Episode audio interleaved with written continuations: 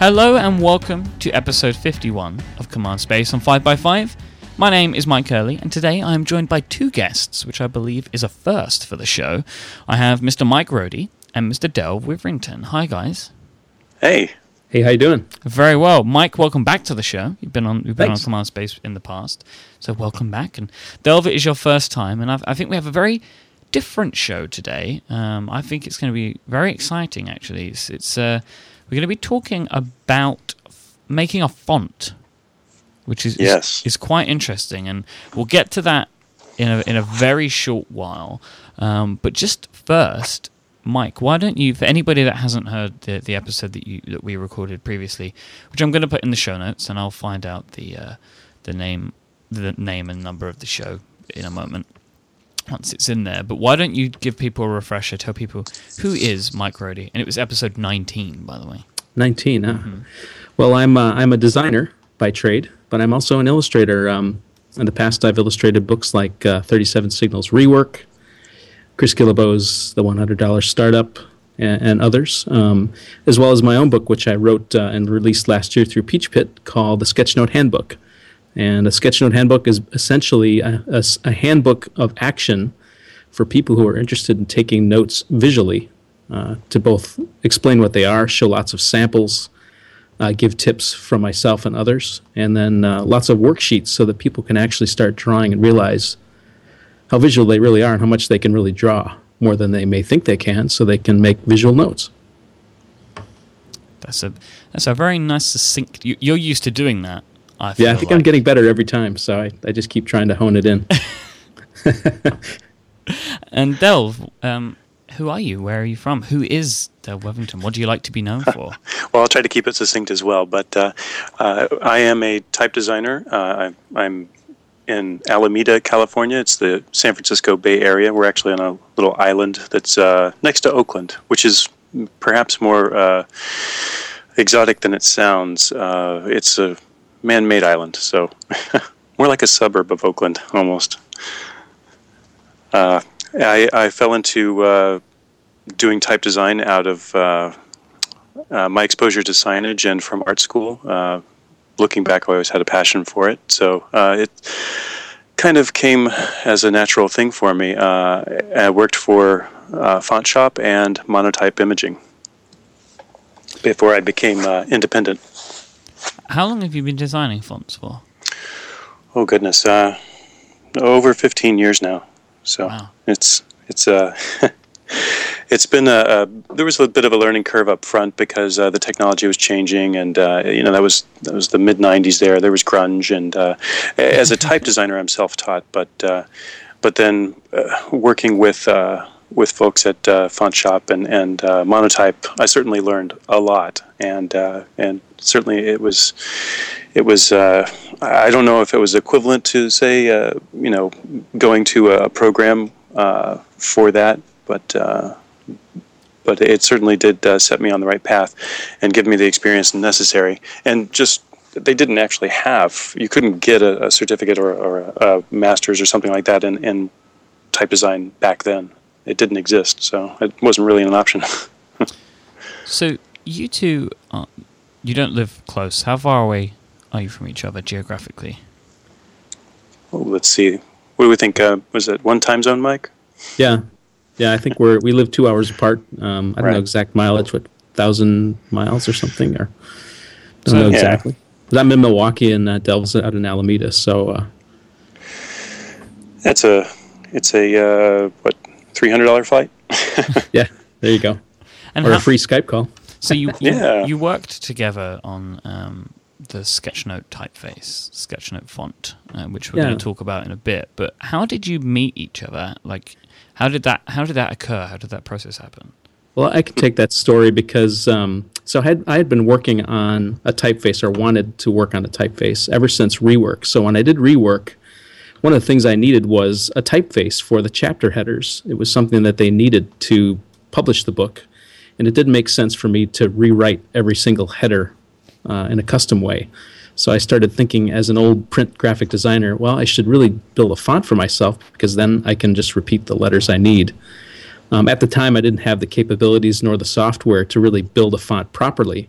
So, uh, being an Adobe Illustrator user um, for a long time, I simply uh, drew the letter forms that I knew that I would need based on what the titles were, um, scanned those in, um, and had those traced um, with a tool called Vector Magic, which does automatic uh, vector tracing. So it takes bitmapped images and turns them into clean, crisp vector images that can be sized up and down and they don't lose quality. So I did that, and then uh, in Adobe Illustrator, I basically hand set every one of the headline uh, for rework, um, and then sent that off for final production that they used in the book. So I had these files sitting around, and I kept thinking, you know, I should I should probably turn this into a typeface because I think it may become handy for doing slides or whatever it is that I might run into in the future. Um, and so I started exploring like who could help me with this. And one of the people I thought of immediately was Luke Dorny, a friend of mine, on, mainly on Twitter. I've still never met him. A mutual friend, yeah. yes, and it's a, he was a mutual friend, and I so I, I reached out, and I think I, I I don't know that I actually reached out to Luke specifically. I think I went on Twitter and said, "Hey, I'm looking to build a typeface. Who should I speak to?" And I think Luke almost immediately said, "You need to get connected with Delve Withrington," and so mm-hmm. that's kind of where it began, and we started discussing options and partnerships, and uh, everything seemed to s- sync and feel right. So we uh, it certainly we went did. Ahead. Yeah. So was this like all over email and stuff? Yeah, I think initially it started. We bounced back and forth on Twitter for a little bit, and then we uh, switched right. to email for the more detailed discussions and some phone calls as well. So that's right. Twitter was what I was looking for. I was hoping you'd say that because yeah. that, that that's how I feel like in this in this day and age, lots of working relationships start over Twitter. Uh, like a lot of the co-hosts that I have on, on the shows that I do on on Five by Five have started through relationships that have been built over social networks, typically mm-hmm. Twitter for that. And it's I find it very interesting how these sort of relationships can build. Like, were either of you aware of each other prior to starting conversations about the book? Oh, sorry, I don't think I was aware of Delve. How about no. you, Delve? No, I, I was familiar with rework, but I, you know, and so I sort of was familiar with your work without even knowing it. yeah, that's that's interesting because like I again I've seen some parallels there myself. Like you, if you kind of operate in the same circles, it seems that you sort of become aware of each other through osmosis, even. Right. Mm-hmm, mm-hmm. In this case, you know, Luke being sort of a, a, mutual friend, I find that happens very often as well. And I've been in, in that position where someone asks for something and I can't specifically do it, but I know someone who can. And I think that's maybe even more powerful in Twitter because you've got this, you know, the seven degrees of Kevin Bacon kind of connectivity that you can access just through, you know, even a small amount of followers. So that's pretty fascinating. So I want to uh, take a, a, very quick break, so uh, to, so we can have a, a, nice clean break in the show. So I'll thank our sponsor for the episode, and then I want to go into the actual process of creating the the sketchnote typeface and how and how you two went ab- about doing that collaboratively on you know in in separate time zones you know in other parts of the country and stuff like that. And also actually what goes into doing something like this? I'm, I am I have a I think like a lot of nerds we have an interest in typography to to to an extent. Some are uh, obsessed with it. Some just like their fonts and stuff to look nice. So it would be really interesting yeah. to hear how how something like that comes into being. But, uh, so we'll talk about that just after the break. And of course, I want to take a quick moment to thank our friends over at squarespace.com. So, this episode is brought to you by those fine folks over at Squarespace. They are the all in one platform that makes it easy to create your own website. For a free trial and 10% off your first order, go to squarespace.com and use the offer code TALLYHO. Squarespace is constantly updating their platform with new features, new designs, and more great support. They have beautiful designs for you to start with and tons of style options for you to adjust, so you can really create your own space online. Squarespace takes care of hosting, SEO, and even makes your site automatically look great on any device. It's incredibly easy to use, but if you want some help, Squarespace has an amazing support team that works 24 hours a day, 7 days a week. While you're there, make sure you go check out their new homepage too. It has some amazing videos that are really beautiful, and they show how Squarespace fits everyone and their needs differently and independently. Make sure you click the little arrows that you'll find on the sides of the site as well when on the desktop so you can check out all of the cool videos that they've made which of showcase all the different things you can do with Squarespace. They're always updating their site with some cool new branding you can't help but be inspired by, and that's really awesome. Um, as we said earlier, you can try Squarespace for free, no credit card required, and if you decide to purchase, it starts at just $8 a month and includes a domain name if you sign up for one of their annual plans. And, as I said, make sure you use the use our promo code to get 10% off and support the show. And that code is TALLYHO, T A L L Y H O. So go check out Squarespace, everything that you need to create an exceptional website. And note that the code does not have a number, it's just TALLYHO now. So nice and easy to remember. So thank you to Squarespace for their support of Command Space. So, gentlemen, well, Delve, I'm going to ask this question of you first, and I, this is something that I hope that you can help me with. This is a something that has confused me for, for a long time. Mm-hmm. What's the difference between font and typeface? Ah, well, there's a little bit of a history there, but uh, I will spare you the, the long, uh, boring story. But uh, contemporary use, uh, font is referring to a single font file, digital font file typeface would be the type family. So that's kind of the umbrella term for the for whatever styles may fall within that family, uh, be it uh, weight or uh, say an italic. Uh, so you might have a, a typical family, uh, the Microsoft, you know, uh, original vision of, of, a family way back when was a regular, a bold, an italic, and a bold italic. Kind of the you know the the Office four, if you will, uh, and so that would that would be a typeface, and any one of those uh, weights or styles would be an individual font file. So that's a font. Uh, it gets a little confusing when you say you have a typeface that only has one version. Uh, so it is both a typeface and a font. Thank you. now I'm I'm sure I'm still going to continue to get it wrong throughout the episode. So you, so my so I just want to make sure the font is the individual thing. So like the weight right. and the typeface is the whole family. Like for example, I've seen. I mean, with the Sketchnote typeface is one, but other fonts I've seen you get like different weights. Like I don't know, like Museo Slab 400 or something, and then they have 800. Yes. Yeah. Yes. Exactly, and and in that case, uh, the the numbers uh, 800, for example, is referring to it is for the weight. Uh, it's it goes back to a system that was devised back in uh, I believe the early 60s, perhaps the late 50s, uh, and if I'm not mistaken, I think Adrian uh, Frutiger was the first to use that kind of a system, but I'd have to check my facts on that. so I would so obviously you guys decided to work together and you know you you started to get things done.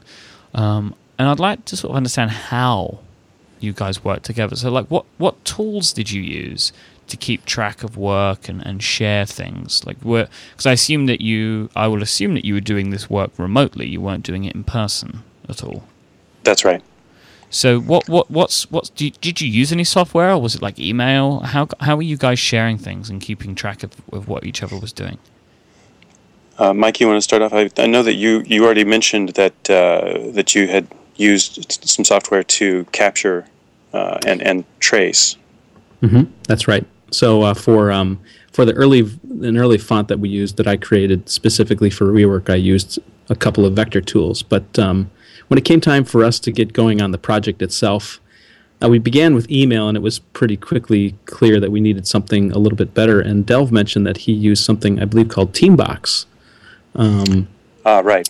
And brought me in on that, and was able. He was able to. So, being a newbie and never having created a, a typeface before, um, I needed lots of direction and help. Um, I wasn't really afraid of writing or drawing the characters, however you want to describe that but I didn't necessarily know exactly which ones to draw or uh, if there was a specific order that he needed them or a size or quality. So that kind of information I needed to get from him.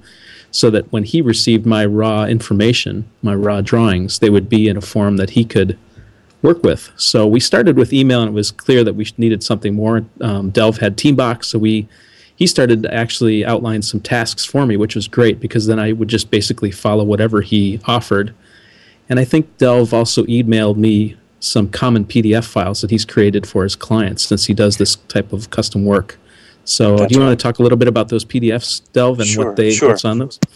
Yeah, and not so much for clients actually, but uh, when I'm working with individual designers, right. uh, what what I do is, you know, we all commonly write, you know, the uppercase, lowercase, numerals, uh, and some punctuation.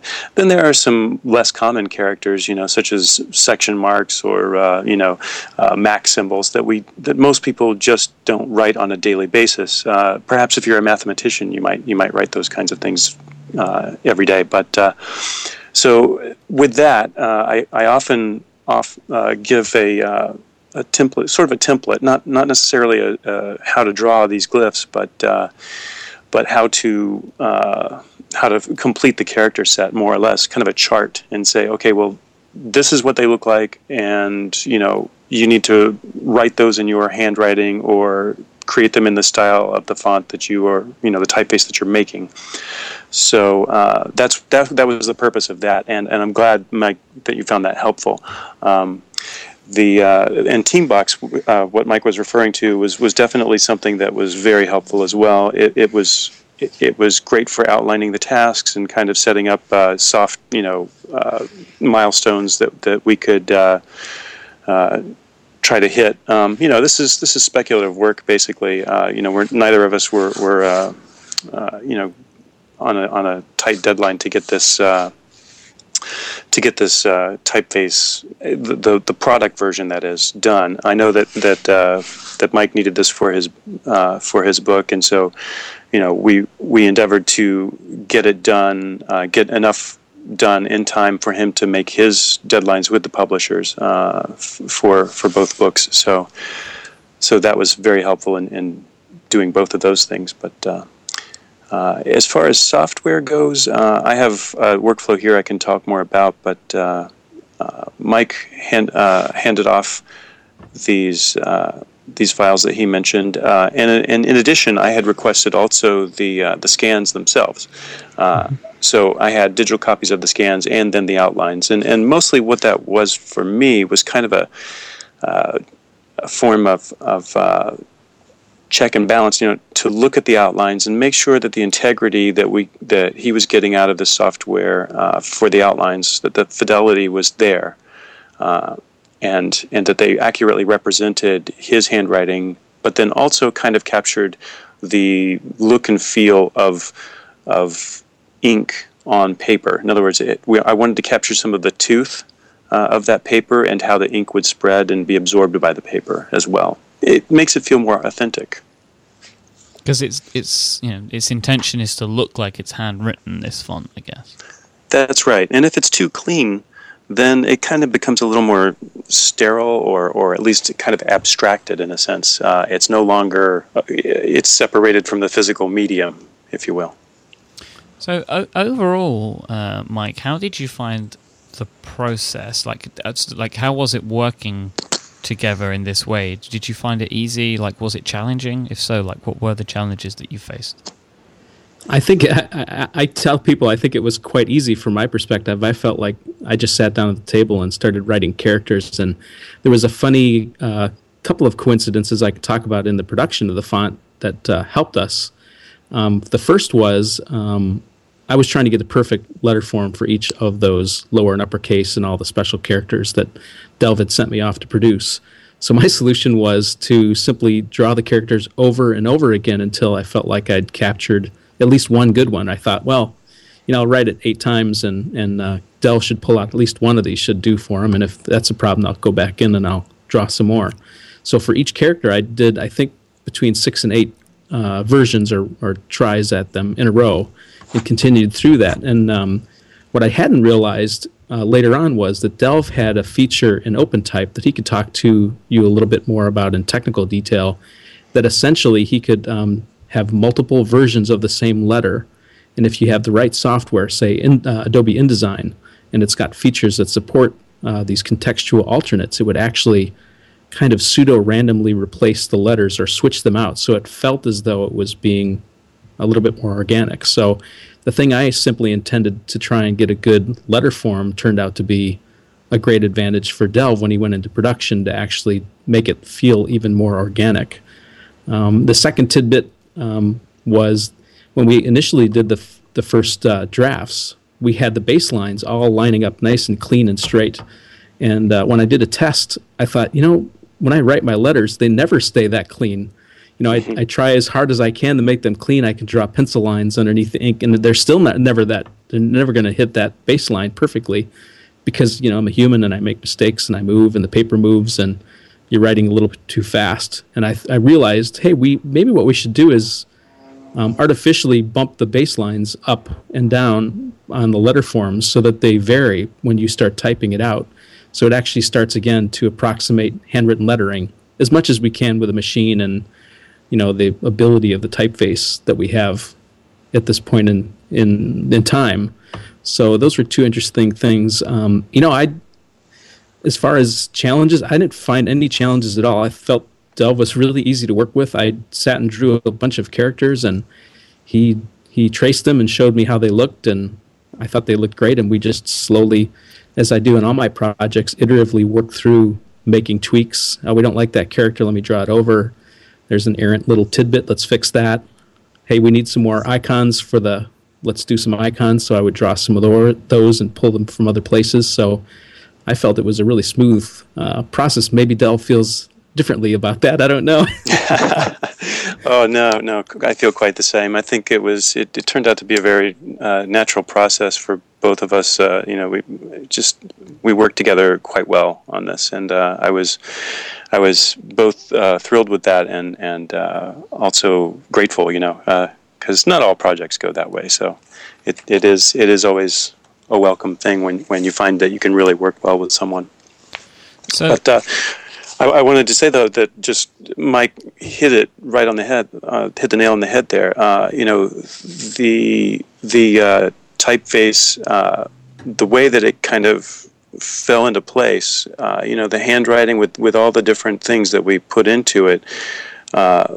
it was it was critical to make it you know look and feel like it was real handwriting uh, as best we could, you know, given the technology that we have. And, uh, and I have to say though, his backing up there on on all the different uh, all, uh, different uh, letters that he actually wrote. In other words, writing each letter form, uh, you know, five, six, seven, eight times until he got one that he was happy with and he did that without my prompting whatsoever. So, uh, you know, when I saw that, I was like, "Oh yes, I can definitely make use of all of these, whether he liked them or not."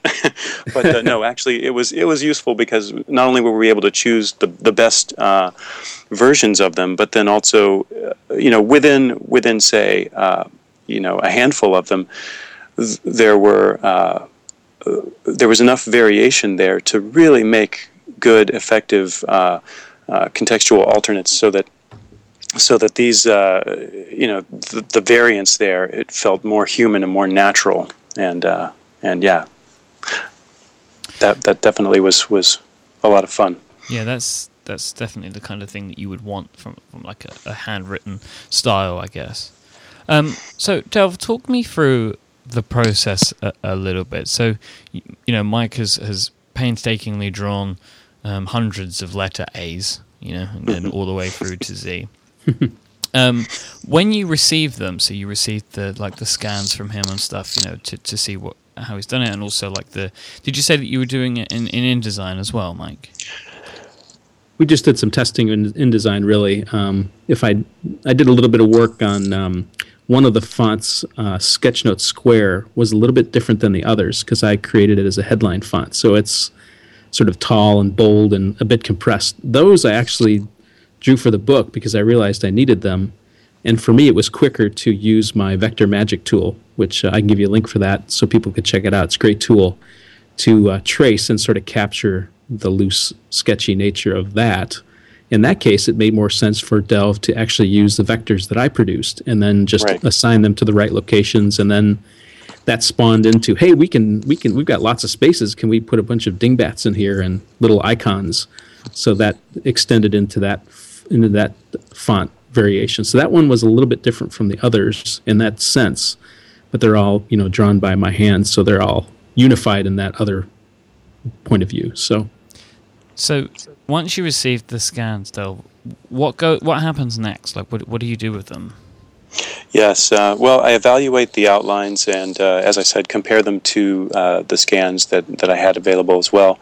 Uh, and, you know, try to identify trouble spots. In other words, uh, although we wanted to look like natural handwriting, we also wanted to have an even color on the page. So it was kind of, you know, uh, going in and making sure that, that the weights of the strokes were all were all uniform more or less. Uh, normally in handwriting, you know, you might have more blobs or uh, or light spaces, but but uh, you know, in, in terms of setting a, a lengthier piece of text, uh, which this was going to be used for, uh, it needed to, to have a, a, bit more uniformity to it in that uh, in that respect. Um, of course, you know, as Mike mentioned, the the baseline being a, a, bit more horsey kind of gave it some more life uh, and gave it uh, a, a, bit more of a human feel there. So it was kind of a, a counterbalance there, in a sense, uh, to to some of the more the cleanup work that I that I did. And when I say cleanup, I don't mean that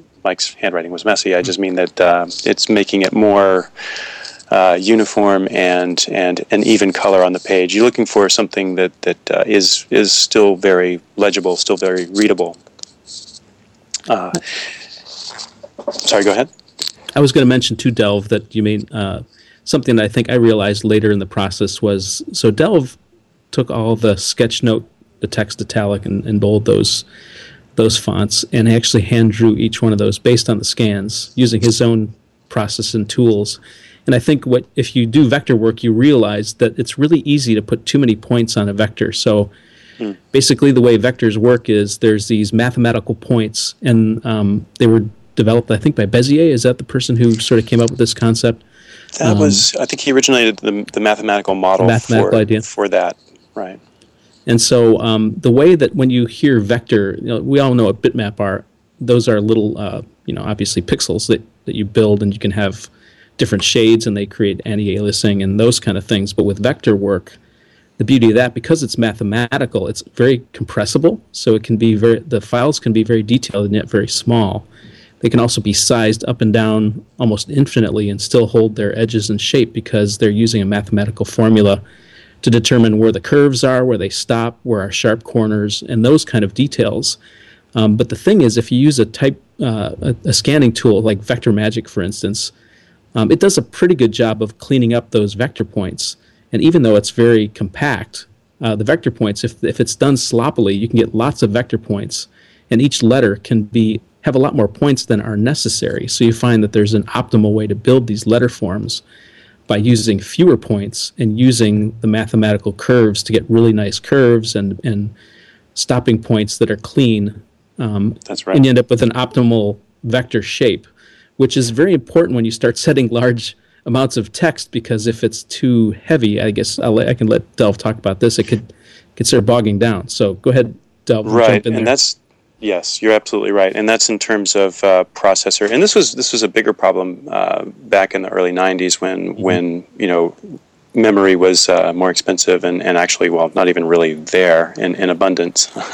so so uh, the the idea is to make the font format and the outlines, the points uh, as as small as possible. I mean, I, mean, I don't mean small scale, but uh, small in file size.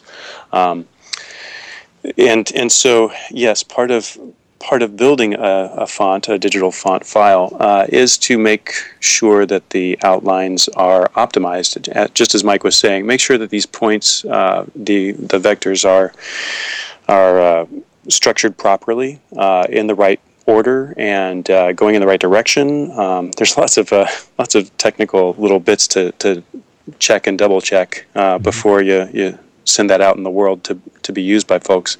Uh, and the more that you can make correct, of course, the fewer problems that are going to uh, to exist uh, and and be found by your users. Uh, part of the process, uh, as Mike mentioned, was was also to um, to uh, check that that each each point was representing the the, the, the letter form itself, uh, but also in this case uh, the texture. Uh, as I mentioned before, uh, it's it, making those shapes efficient and making them correct for the file format. Uh, primarily, if I may, I'd like to just mention what the workflow is currently for me here. I'd love that.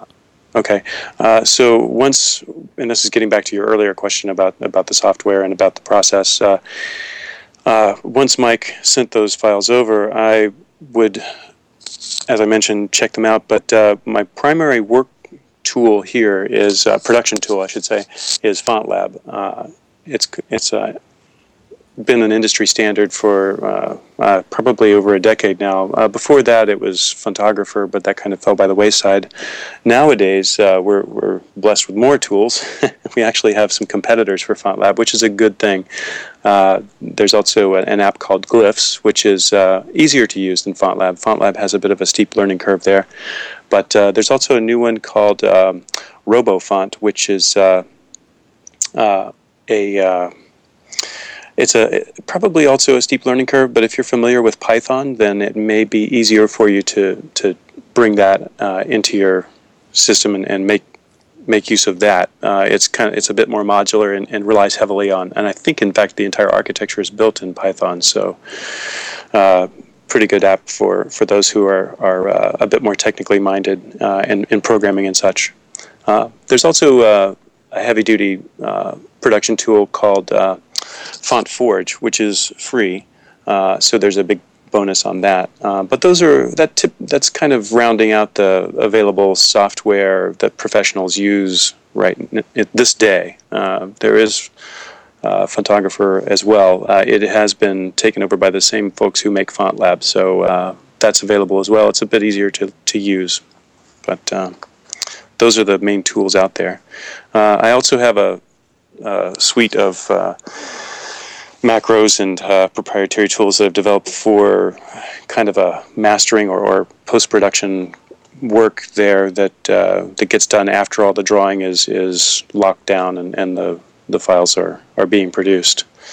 Uh, all with an eye to making a good piece of software. I mean, if you if you think about it, okay, a, a, digital font is actually a piece of software, and so just like any programmer out there, I want to make sure that you know it's it's bug free, that you know it's uh, it's the best it can be, so that there are so that users uh, don't experience you know problems uh, with these typefaces. Uh, and and it's it's critical. It really is because uh, fonts are installed on uh, on a very low level, on a root level of uh, of operating systems. Uh, they're basically they have access to you know parts of the computer that, that other pieces of software normally don't. Uh, so if errors occur, sometimes it can it can wreak havoc with the system, uh, and you may not even have an indication of what's causing the problem on your system. It could be a badly built font. That's uh, really so interesting. I didn't know that. It's it's paramount to, to build them correctly. Um, so, you know, that's why you might hear you know designers saying, "Oh, it's a free font. You know, you, you get what you pay for," and they're not just being snooty about it. They're, uh, you know, we're not trying to, you know, as a type design professional, we're not. I'm not trying to steer you towards not using free fonts, but you got to be careful what you get because it may not be built all that well. Uh, all that technically speaking, that is. It might be a great design, but uh, but if it's not a good piece of software, then uh, you know, I, I, I wouldn't doubt that there might be problems. Um, when when you are at the the point that the font is you you think of it to be finished, do you like hmm. test readability and stuff? Oh, absolutely. I, that that actually happens throughout the process. Uh, uh, for example, in InDesign, uh, that's that's kind of where that came into play. I know he was actually using it in his book, so it was kind of a mm-hmm. it was a trial by fire almost. Uh, there, you know, Mike, you were you were seeing uh, problems, you know, as you were going along, and so I would respond as quickly as I could to get him a new iteration, uh, a new version of it with those errors corrected or, or changes made, uh, so that so that he had something he could use right away, regardless of whether it was ready for for the public to use. Uh, but uh, but yes, the readability uh, and and performance is kind of tested all along the way uh, in proofs, but then also in this case, right in production on his books. So let me ask you, Mike, and I'll ask the same question to you, uh, Delve, too. Uh, uh, out of the whole process itself, what parts did you love and what parts didn't? Hmm. I, you know, I don't know if there was a part that I didn't love. I think, um, of course, it was probably the most fun for me to draw the characters, and then it was very exciting when uh, Delve came back with his drawing, his conversion of those into digital form and just sort of being amazed at how much detail he was able to capture from these hand drawn letters. And then I think um, probably a, a, moment of being excited was when I first started using these uh, in process fonts on the book production because hmm. you know it it really had to you know I, what I realized is probably one of the best moves I did in doing this book because it was such an unusual book. It was all it was all graphical. One option was certainly for me to hand draw this text that I'd written but the problem with that is if there's ever changes or errors or of, of any kind, you know, then I've got to go back and write and it's got to fit. And there's all these complexities that come into it. And I realized pretty early on that unless I had a font, this is going to be a really, really hard project. And I, I think I said in some of the uh, introductory info that probably saved hundreds of hours of time by just having, having the font, even though it was maybe not perfect as we worked through it. That I think makes it a better font. Like Delve said, that having had to use it in production, I noticed like, oh, the uh, the apostrophes are sitting a little high, or this character's missing and I need it now. I better hmm. we better get that one in there. You know, those kind of things we would notice, and I think it made it that trial by fire makes it a better piece of software in the end. Um, so it was really fun to see it actually appearing in the book, and you know, I worked really long, hard hours, and often late at night when the, my family was in bed, and I would be jamming to some music and building, you know, one of these hundreds of pages, and I would just have this moment where I'd realize, like, wow, this is really this is really great to have this fun. I can't even imagine not having this now at 2:30 in the morning when I'm trying to finish this last spread to finish a chapter and being able to know that this font is performing just as I'd hoped that it would. That was pretty that was a pretty cool feeling. And then of course the release when seeing it all come together and seeing people excited about it and and and using it and that's that's been a lot of fun. So I'll hand it over to Delve now, and you can answer from your perspective. uh, I didn't want to dodge your uh, love hate question, but if I may put that up for a second, Mike was touching on something that I think I'd like to address here. The use, how he was proposed, or how he was, the alternative uh, for for using his letters in, or his lettering, handwriting in a book uh, is is actually how it was done way back when, before we had uh, digital or even printing technology. This is before Gutenberg, right? I mean, you mm-hmm. had scribes that were dedicating hours, months, years to completing a book. They wrote this all out by hand. Uh, you know that monks by candlelight, you know, in the basement or whatever. Uh, hopefully, they had some natural lighting and some fresh air, but uh, uh, you know that's that's how it was done. And uh, thankfully nowadays we have technology, we have digital technology where we can you know do this rapidly. Uh, we can speed up this process and, and still keep that hand, uh, that human hand, involved in the process, uh, and and and have it come out you know at, the, you know through the production process, have it survive and and and still look the way that it's intended. Uh, but uh, getting back to your question about love and hate, uh, you know, I, I think I'm with Mike on that, and this is something that I often tell folks is that I, it's not because often I'll say, you know, I'm a type designer, and they go, oh, that's that's really cool, that's exciting, and I'm like, oh, you know, it's not really cool or it's not really exciting when I'm uh, when I'm building the font, although I, I do have. I'm, I'm passionate about that. I enjoy the process, the whole process. But it certainly is infinitely more fun and more exciting when it's when it's at a stage where you can use it and you can hand it off to people and see what they do with it. I mean, that's the most rewarding part for me. Uh, just just seeing what's what's been done with it.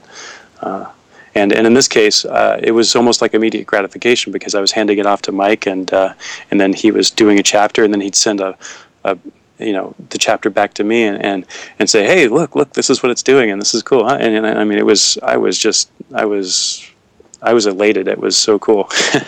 I mean, my own proofs are a little bit dry, so. but uh, seeing what he was doing with it was very cool. So, Mike, let me ask: um, Did you did you find it like having this make it a lot easier for you to complete the book? Like, how hard would it have been if you didn't have the font in place?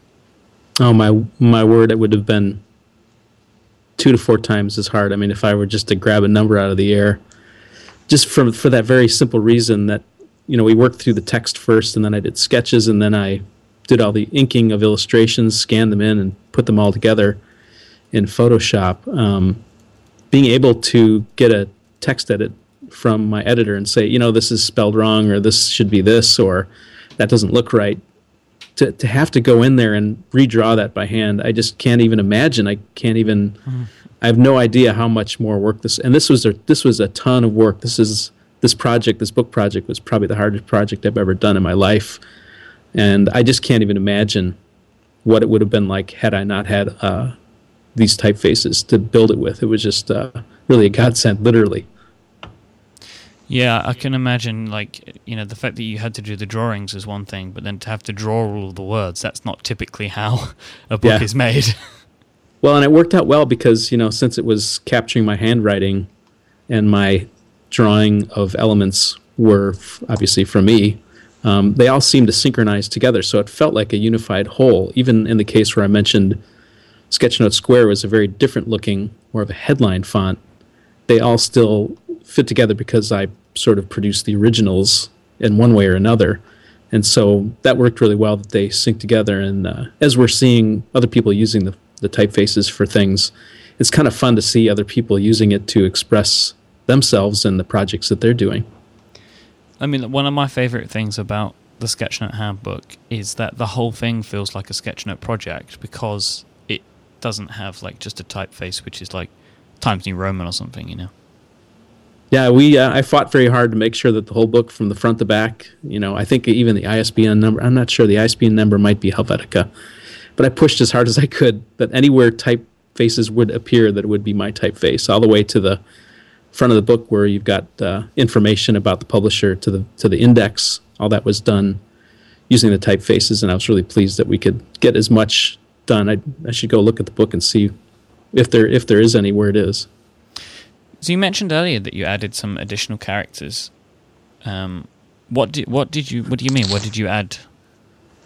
So um, I can uh, I'm, I'm going to switch over to Delve in a minute to go more maybe more into technical detail, but essentially, at a high level, we wanted to make sure that the that the typeface was available for multiple languages. So that was really important.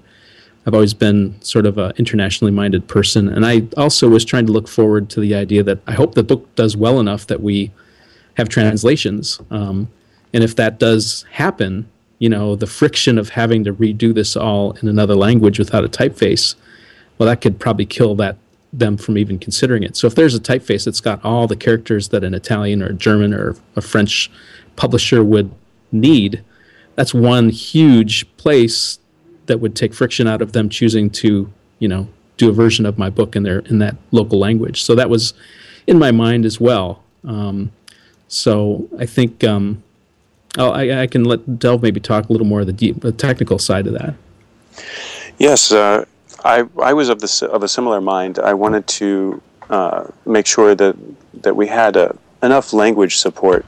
Uh, and this is kind of a, a standard for typefaces that I produce uh, here my, for my foundry uh, and for clients. I, I, I, do push for that uh, kind of language support, uh, broad language support, and uh, for clients, it's not it's not always uh, an option, but uh, they do see the importance uh, in in uh, in doing localization, and, and that's kind of the, the, the catchphrase for it. Really, it's in, in software and in in, um, and in typefaces type design, localization, basically trying to to address a global market. Uh, I mean, that's that's what we're doing nowadays. Uh, you know, you you you know, we touched on uh, the power of social networks, and, and this is this is all happening on a global scale. I mean, we're you know we're talking. Uh, I'm I'm constantly chatting with folks who are in the UK or uh, South Africa or you know India or uh, South America. Um, Australia, you know, wherever, and you know, some of my clients are, are not even in the U.S. so so it it really is a, a global scale uh, production for some of these things. Uh, and uh, and so I think it's important for typefaces uh, produced nowadays to have uh, that kind of uh, language support for for customers wherever they may be. I noticed that some sales are coming in from places, you know, Germany and and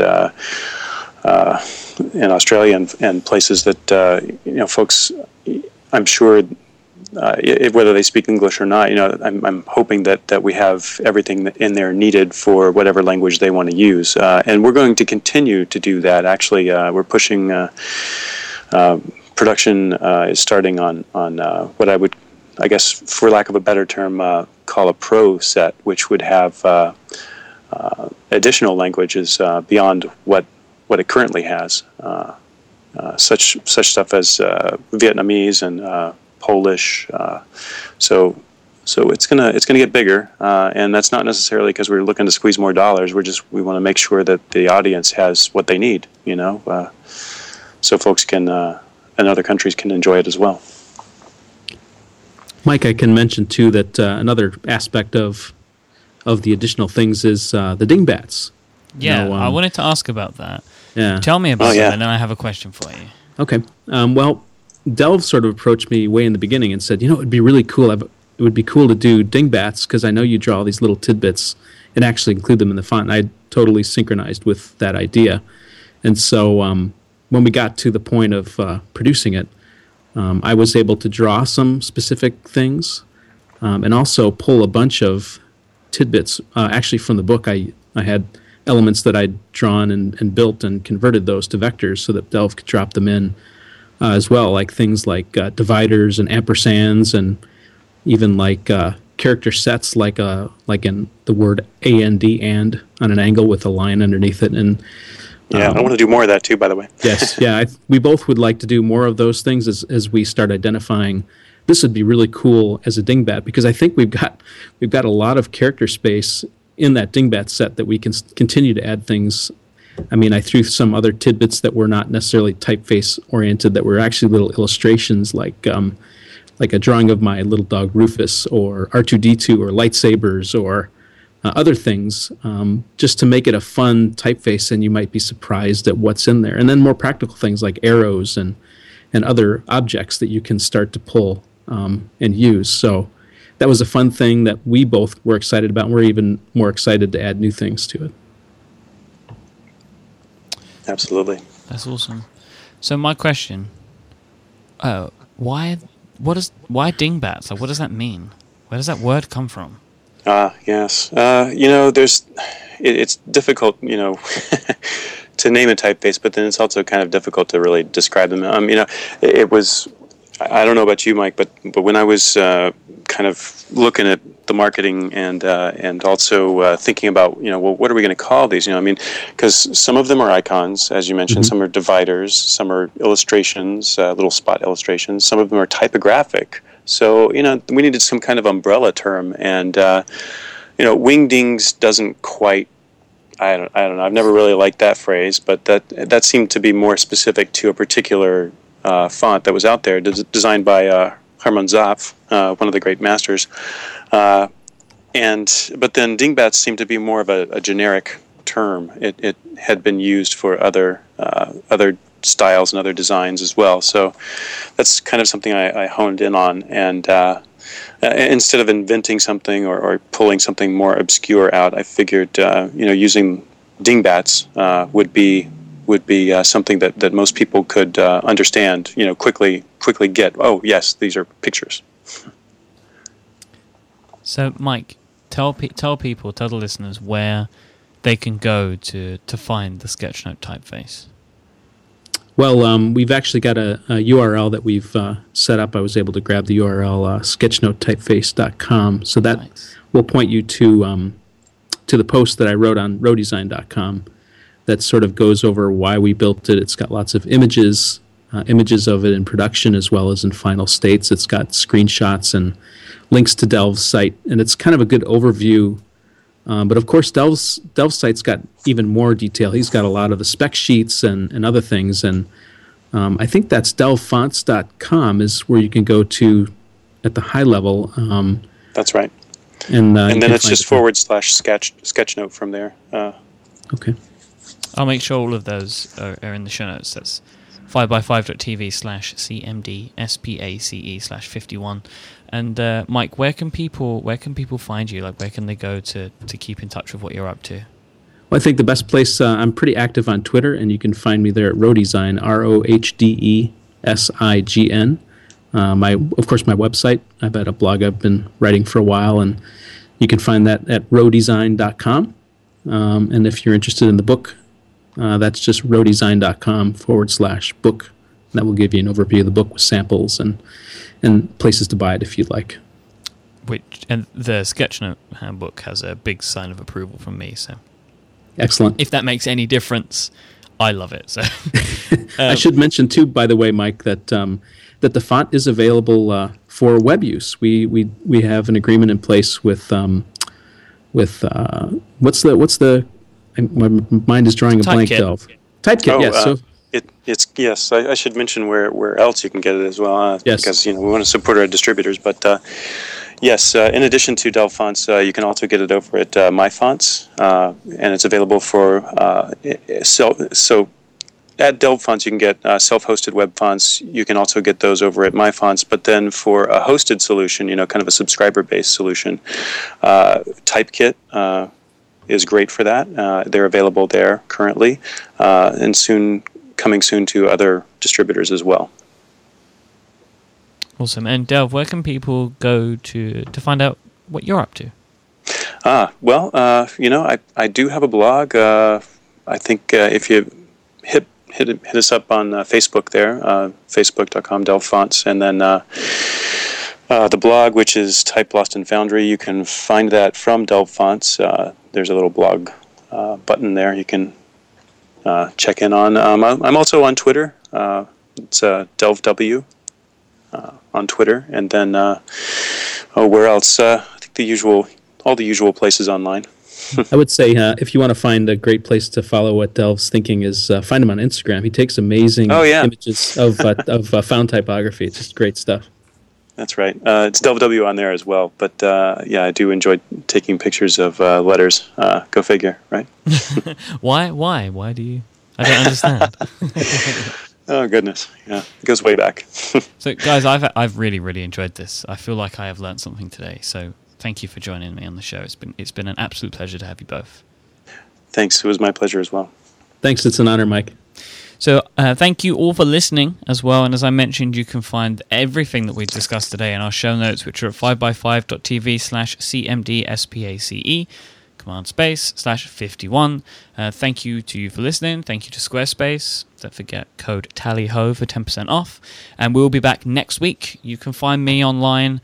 I am at iMike, imyke, I-M-Y-K-E, E, on all of your favorite social networks. If you would like to keep up with me, feel free to do that. Say hello. Tell me what you think of the show. I always love that. Feedback is always well received. So thanks so much for listening again, and uh, we'll speak to you next week. Bye bye.